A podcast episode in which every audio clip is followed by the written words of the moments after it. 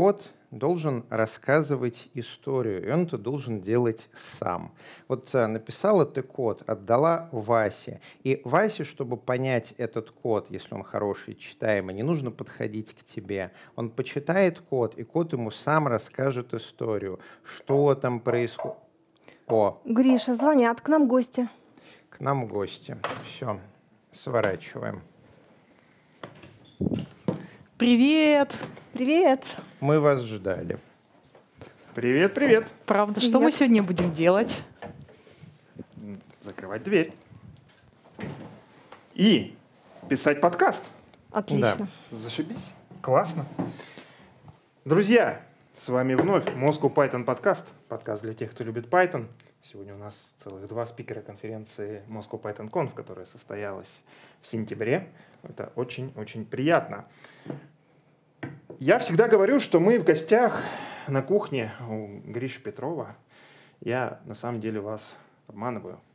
Мы в гостях на кухне у Петровых, с чем я вас, собственно, друзья мои, и поздравляю еще. Спасибо, спасибо. Да. спасибо. Вот. Э, мы в гостях на кухне у Петровых э, снимаем наш подкаст при поддержке конференции Moscow Python Conf. Курс Python, ссылочка в описании. А сегодня с нами Григорий Петров, евангелист Moscow Python, деверил компании Evron, Злата Буховская, евангелист Moscow Python, руководитель разработки компании NVIDIA. Меня зовут Валентин Наброский, основатель Moscow Python и Geekfactor.io. И у нас в гостях подписано неправильно толстовочка, к сожалению. Ну, ну почему неправильно? Это на память осталось. Да. Предыдущая память. версия. Да, предыдущая версия Ларисы подписана на толстовочке. У нас в гостях Лариса Петрова, разработчик компании Grid Gain. Или Grid Dynamics. Grid я, Dynamics. Их, я их вечно путаю, извините. Забыл уточнить перед подкастом. Ну, что делать? Разработчик компании Grid Dynamics. Лариса уже была у нас в гостях, но немножко в другой роли.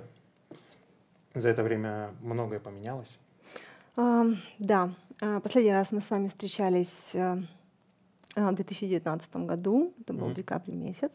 С тех пор прошло почти два года, и у меня изменилась профессия. На тот момент я занималась тестированием на Python, mm-hmm. а теперь я занимаюсь программированием на Python. Uh-huh. Uh-huh. И как ощущения? Вот вопрос такой. А, ощущение хорошее, мне все нравится.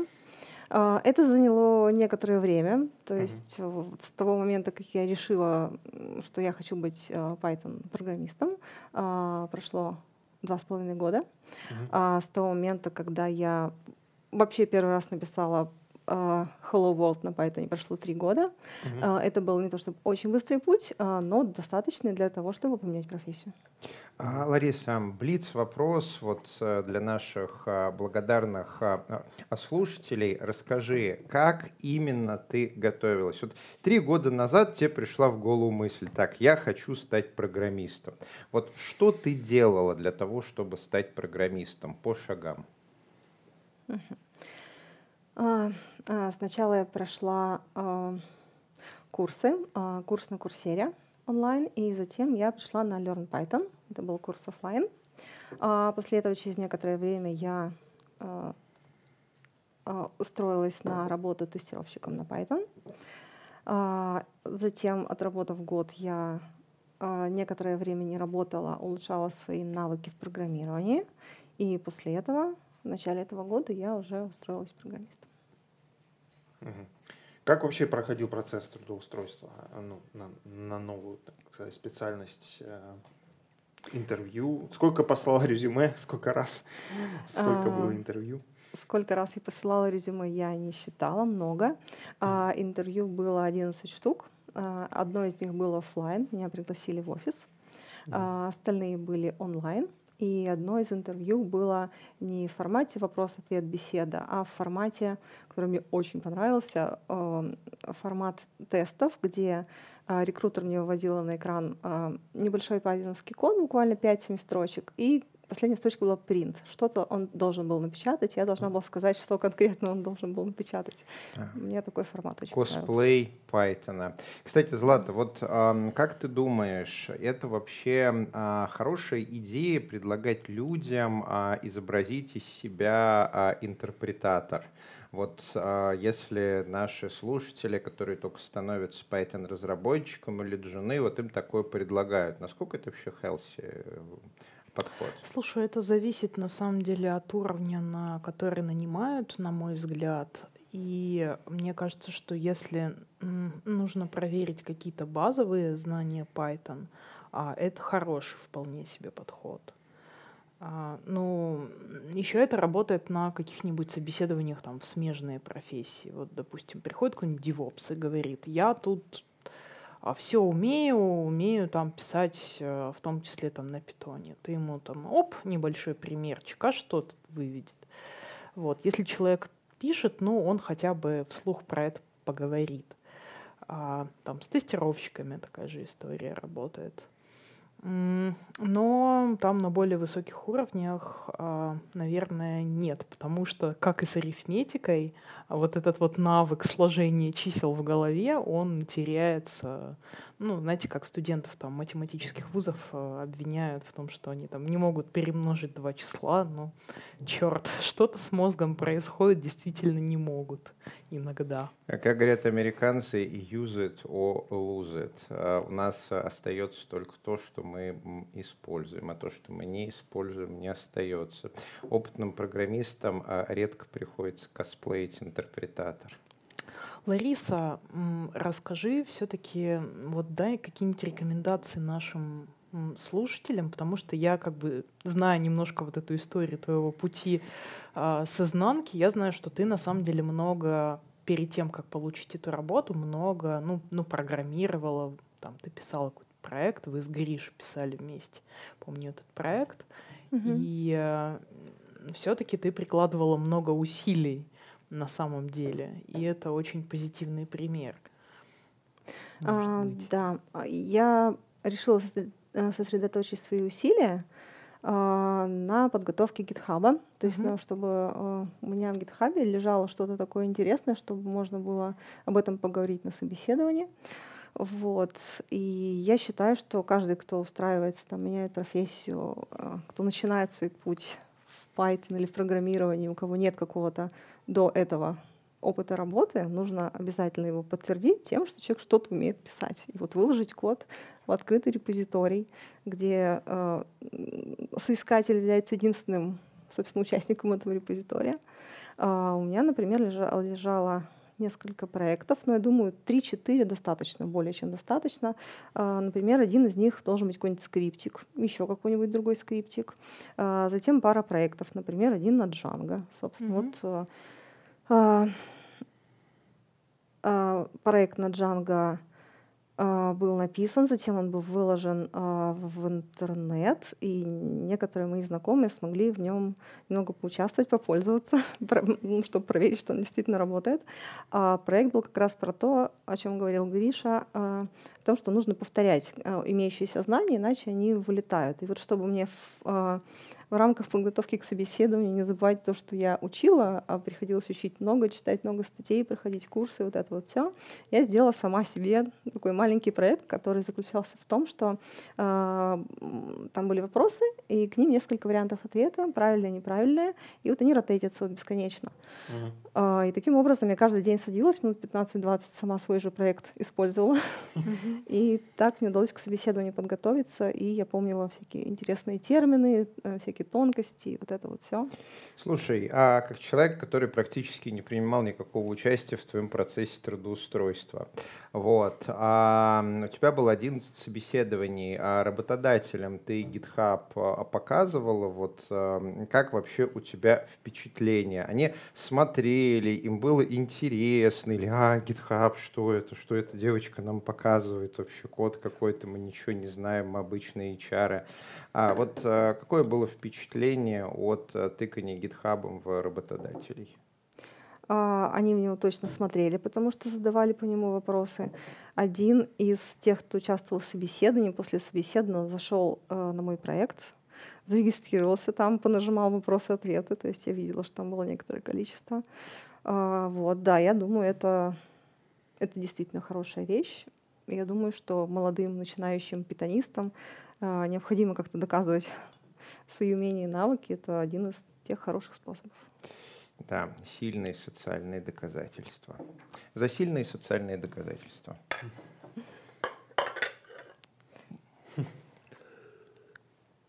Крис, а вот из 11 собеседований сколько в итоге получилось офферов? А, получилось два оффера. Мгм. А, Я думаю, это было правильно, что я проходила несколько собеседований, ни в коем случае не сдавалась там на седьмом, восьмом, девятом, а, потому что а, идея была такая, значит, я иду на собеседование на первое. Естественно, оно наверняка они проходят как-то позитивно. А, Пару вопросов собеседования я потом изучаю, там читаю статьи, не знаю, прохожу какой-нибудь небольшой курс. То есть дальше идет второе собеседование, уже следующие два вопроса. И вот так вот собеседование за собеседованием. В общем, к одиннадцатому я добралась и уже знала ответы практически на все вопросы. Мгм. Вот, значит, офферов было два. Я выбрала первый, потому что он был настолько хорош, что я просто не могла представить, что второй будет как-то еще лучше. И поэтому решила э, взять первый. Ну, второй был норм, я его помню, но они просто м, опоздали. А, тут, кстати, интересный момент, а, такой автопик, что сейчас все больше и больше ценностью становится офер одним днем. Вот, даже мы в Еврон ввели а, офер одним днем, потому что для разработчиков, кто бы что ни говорил, ходить по собеседованиям это все-таки стресс. И поэтому мы хотим, чтобы этот стресс побыстрее закончился. И когда тебе делают хороший офер, ты на него смотришь, о, нормалек, все, заканчиваем стресс, закрываем гештальт, берем гешефт и принимаем. А все те, кто вот давайте 10 раундов собеседований, через 3 месяца мы вам чего-нибудь скажем, они оказываются в пролете. Рынок кандидатов. Ну, мы как раз вот в одном из прошлых выпусков касались темы так называемого HR-бренда. Мне кажется, что тут вот действительно, я уже упоминал в том выпуске, должен работать, так сказать, баланс э, HR-бренда и сложности процесса найма. Если у вас, э, скажем так, не стоит очередь кандидатов за дверью, а сейчас действительно рынок кандидатов и э, такая ситуация вряд ли э, может произойти, вот, э, то действительно делать там какие-то супер многоуровневые собеседования и от- откликаться через долгое время.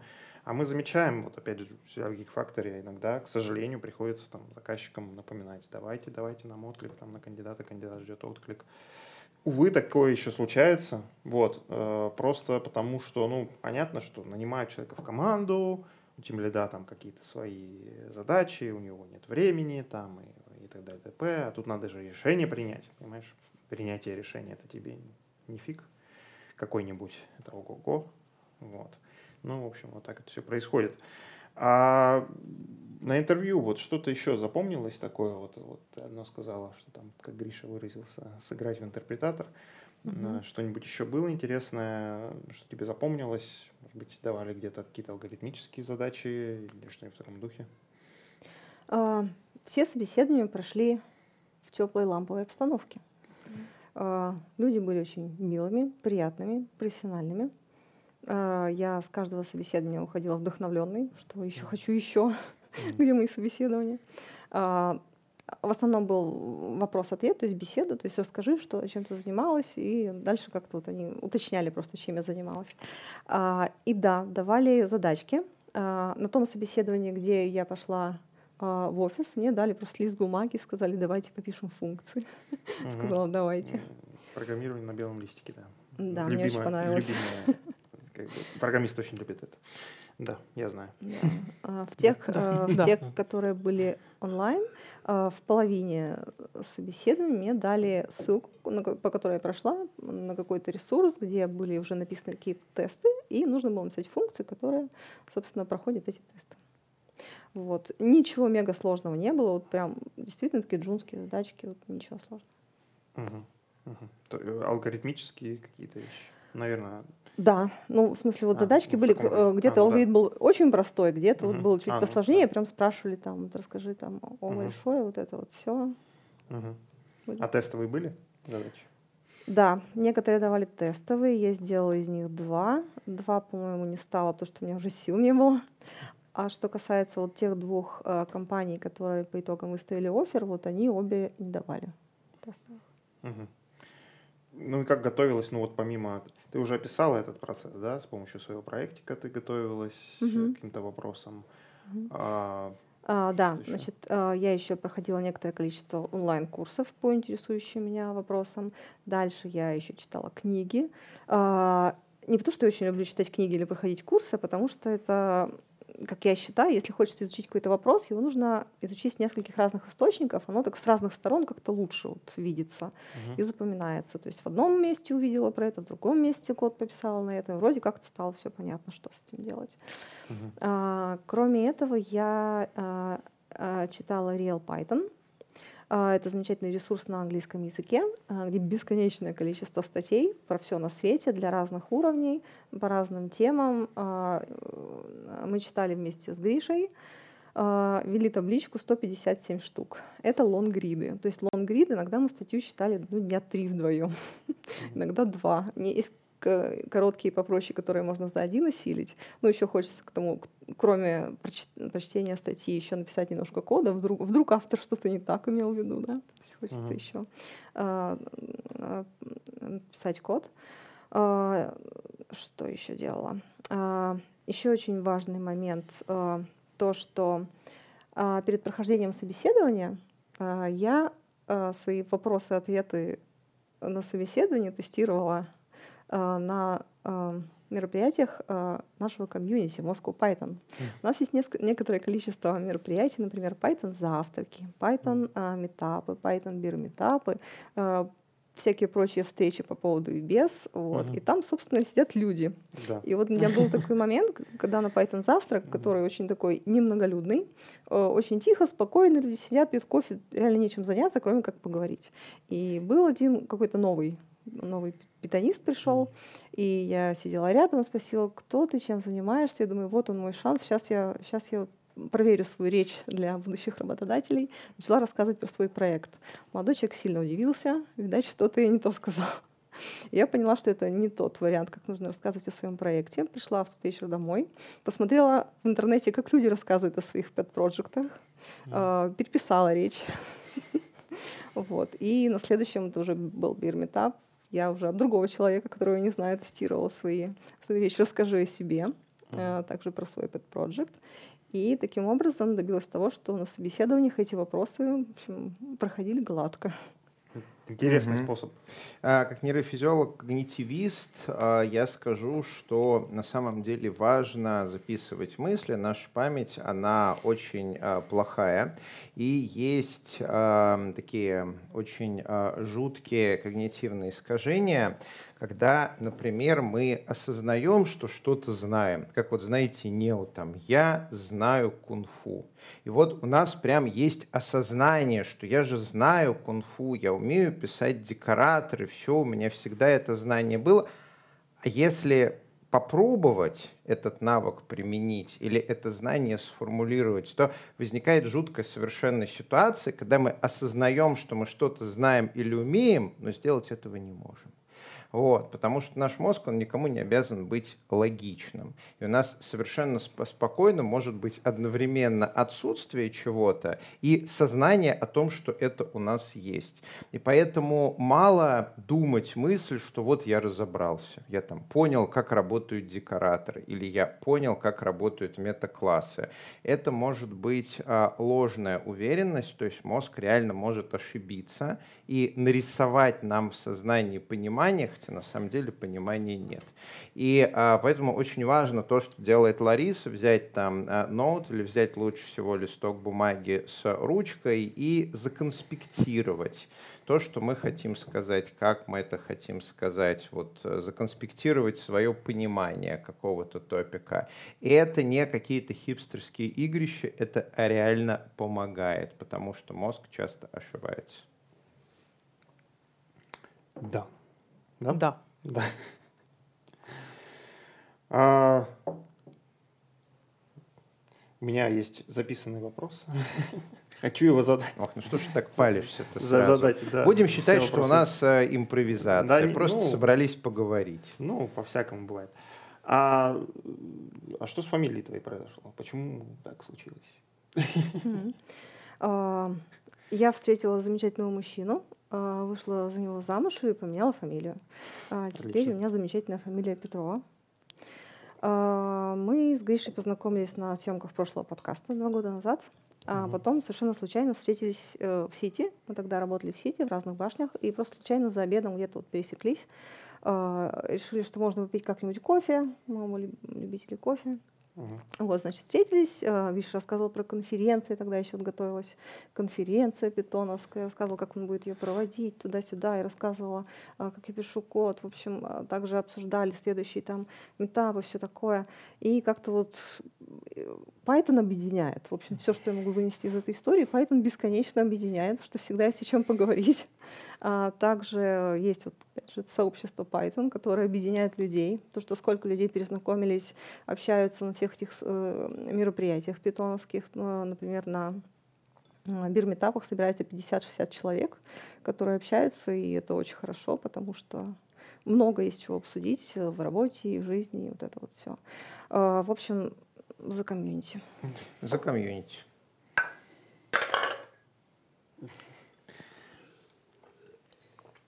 Ну и в итоге, я, так сказать, тоже вот из Лата, и, и- и мы оба были так сказать, наблюдателями этого процесса, в том числе процесса твоего обучения. Как кого оно, э, скажем так, учиться, э, имея такого наставника, как Григорий? Я думаю, многие бы пожелали, скажем так, в качестве опыта подготовки к своей первой работе иметь такого наставника. Ну вот расскажите, они... Мы договаривались правду не говорить, да? Да, они вот, вот, вот как раз, да, зло- зловещий смех Гриши мне как раз подсказал этот вопрос. А. Они ошибаются А, вообще иметь наставника по программированию это бесконечно хорошо, потому что столько подводных камней вот просто окружают. Я не знаю, как люди без наставника занимаются вот первыми своими шагами в программировании. Просто миллион подводных камней. А, Например, э, мы начали мое обучение, подготовку к собеседованию, чтение статей вот на Real Python с первой, со второй, там вот с третьей, и поняли, что в какой-то, ну, в какой-то момент поняли, что а, не все авторы пишут все правильно. Мгм. Скажем так, есть о чем поговорить. И у нас была эпичнейшая статья, не буду уточнять. В общем, эпичнейшая статья, Гриша ее читал, читал, потом читала я, потом читал Гриша, и, Гриша сказал в какой-то момент, я больше не могу, он не то пишет, Лариса, я тебе сейчас все расскажу, как на самом деле есть, я больше Такое не могу. бывает. А, Тем не менее, тем не менее, Real Python — это а, сейчас, наверное, лучший ресурс для самостоятельного изучения Python.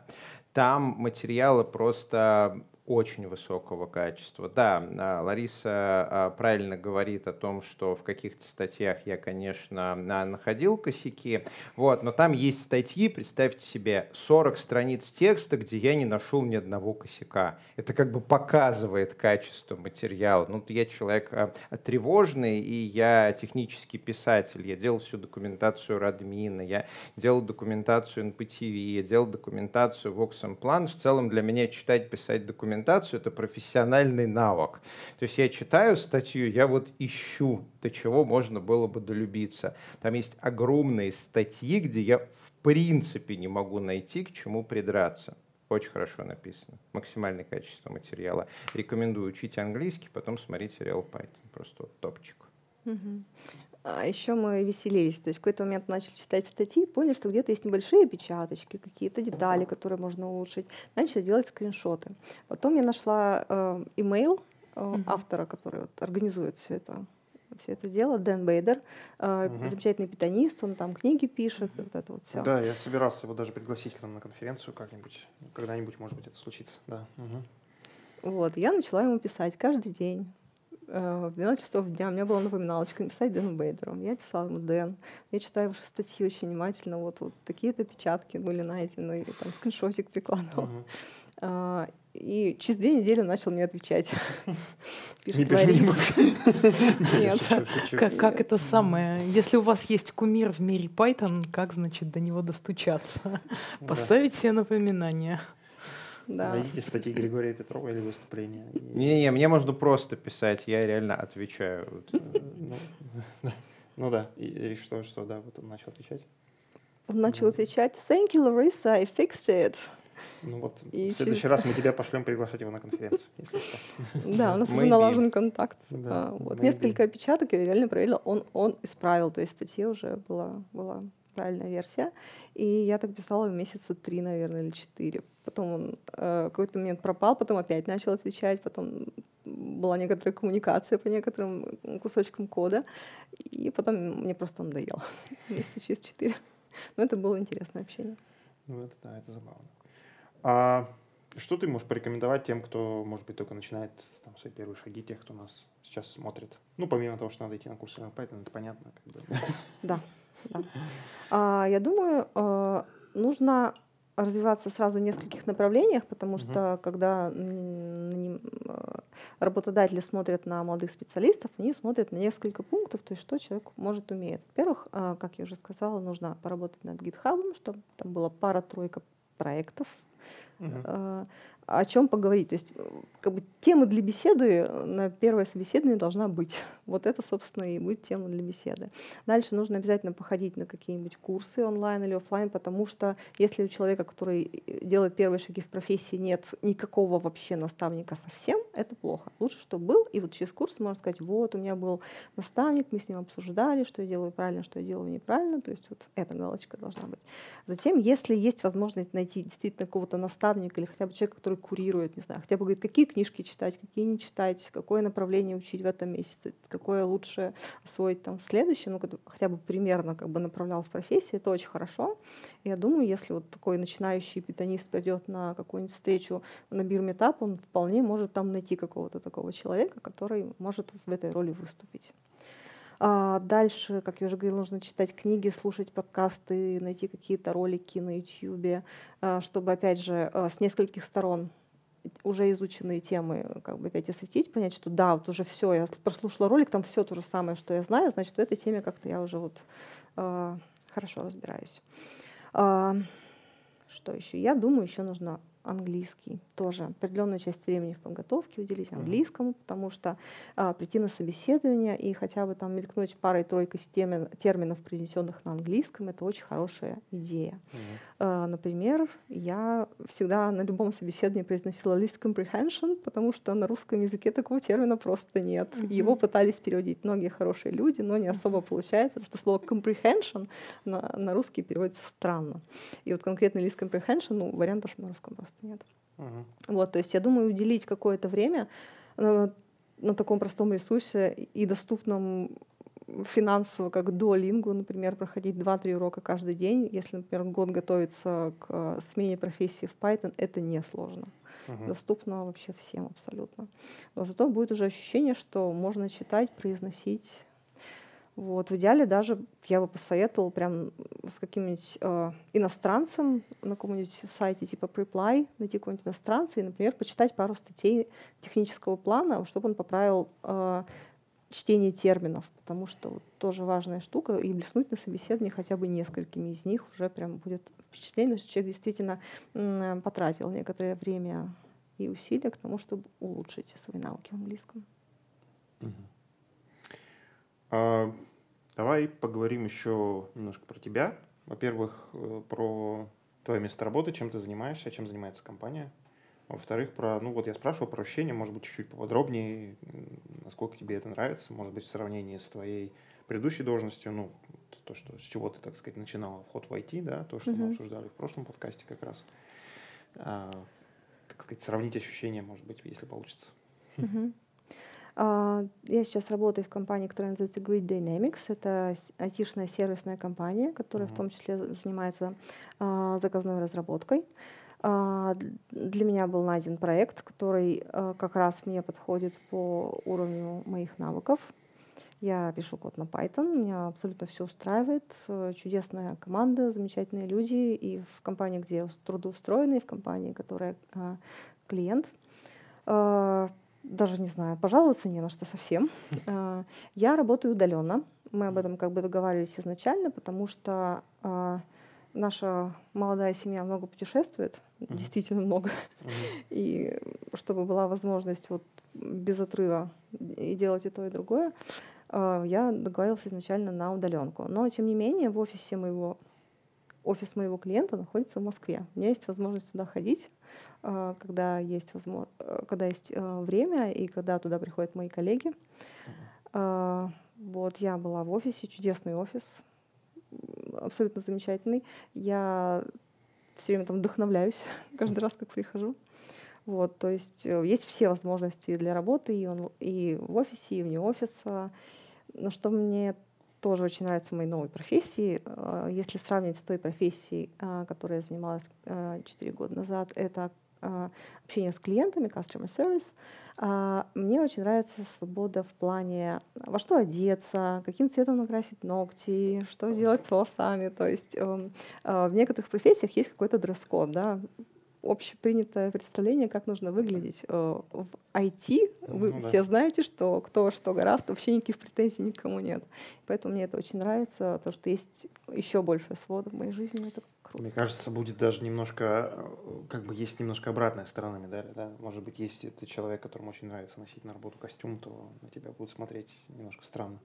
Я, кстати, работал на заре своей карьеры в компании, в которой сисадмин ходил в костюме. Это было Удивительно, при том, что, при том, что, да, компании не было дресс-кода даже там, для менеджеров э, по продажам, условно говоря, там ну, было IT, IT, IT-системный интегратор, дресс-кода, в принципе, не было, ну, если не собирались там на какую-то супер важную там встречу с супер клиентом, то в офисе ходи как хочешь, но mm. сисадмин каждый день ходил в костюме. Вот. И все на него смотрели странно. Ну, да. ты знаешь, не хочется обижать сисадминов, но, может быть, он на выпускной в школе купил этот костюм и с тех пор так и носит. Ну да, да, это единственная рабочая одежда, которая у него была. Да, действительно, остальное не было. Все может быть, все может быть. Да, ну что ж, это прекрасно. И да, какие планы, какие мысли развиваться дальше? Middle, senior а, и тимлит? Я в направлении middle ну, нахожусь да. в данный момент. В компании у нас для этого да. есть все возможности. Uh, можно повышать свою квалификацию. Там ставятся цели на полгода. Если цели, цели выполняются, то присваивается там следующий грейд, повышается заработная плата и вот это вот все. Ну, это хорошо, что такой прозрачный процесс. И все понятно, и видно, куда двигаться. Ну да. что ж, друзья, Лариса, и тебе удачи, естественно. Вот, и вашей молодой семье желаю счастливого будущего. Вот. Ну, а мы, в свою большие. очередь, давайте пожелаем э, счастливого будущего всем джунам и тем, кто только начинает э, учиться Python за программирование. Угу. Угу. И, и... Ты не в ту сторону крутишь. Вот так вот. За джунов. Э, да, за джунов друзья, за вас, за тех, кто смотрит это сейчас, думает о том, как ему попасть в профессию или продвинуться, может быть, дальше в изучении питона. Как я знаю, многие из наших зрителей э, поступают. Кто-то вдохновляется примерами спикеров наших подкастов и хочет попасть в подкасты. Это тоже случается. Шансы есть всегда. И, но на самом деле не важно, как вы э, решите пойти, решите пойти на курсы или продвинуться самостоятельно. Наше сообщество Moscow Python всегда рада вас поддержать, собственно, тем, чем Лариса как раз-таки сказала. Ходите на наши встречи, конференции, метапы, бир-метапы, завтраки и так далее и тому подобное. Спасибо всем, кто нас смотрел и слушал. А с вами на кухне у Петровых был Moscow Python подкаст. А в студии Григорий Петров, евангелист Moscow Python DevRel компании Еврон. Лариса Петрова, разработчик компании Grid Dynamics, э, Злата Буховская, руководитель разработки NVIDIA и английский Moscow Python. Меня зовут Валентин Домбровский, сооснователь Moscow Python и GeekFactor.io. Все это при поддержке курсов From Python конференции Moscow Python.com. Ссылочки, как всегда, в описании. Я предлагаю последний тост э, в сегодняшнем подкасте. Ставьте лайки, пишите комментарии, подписывайтесь на наш канал. Здесь говорят про Python, а мы выпьем за Python. За Python. За Python еще раз.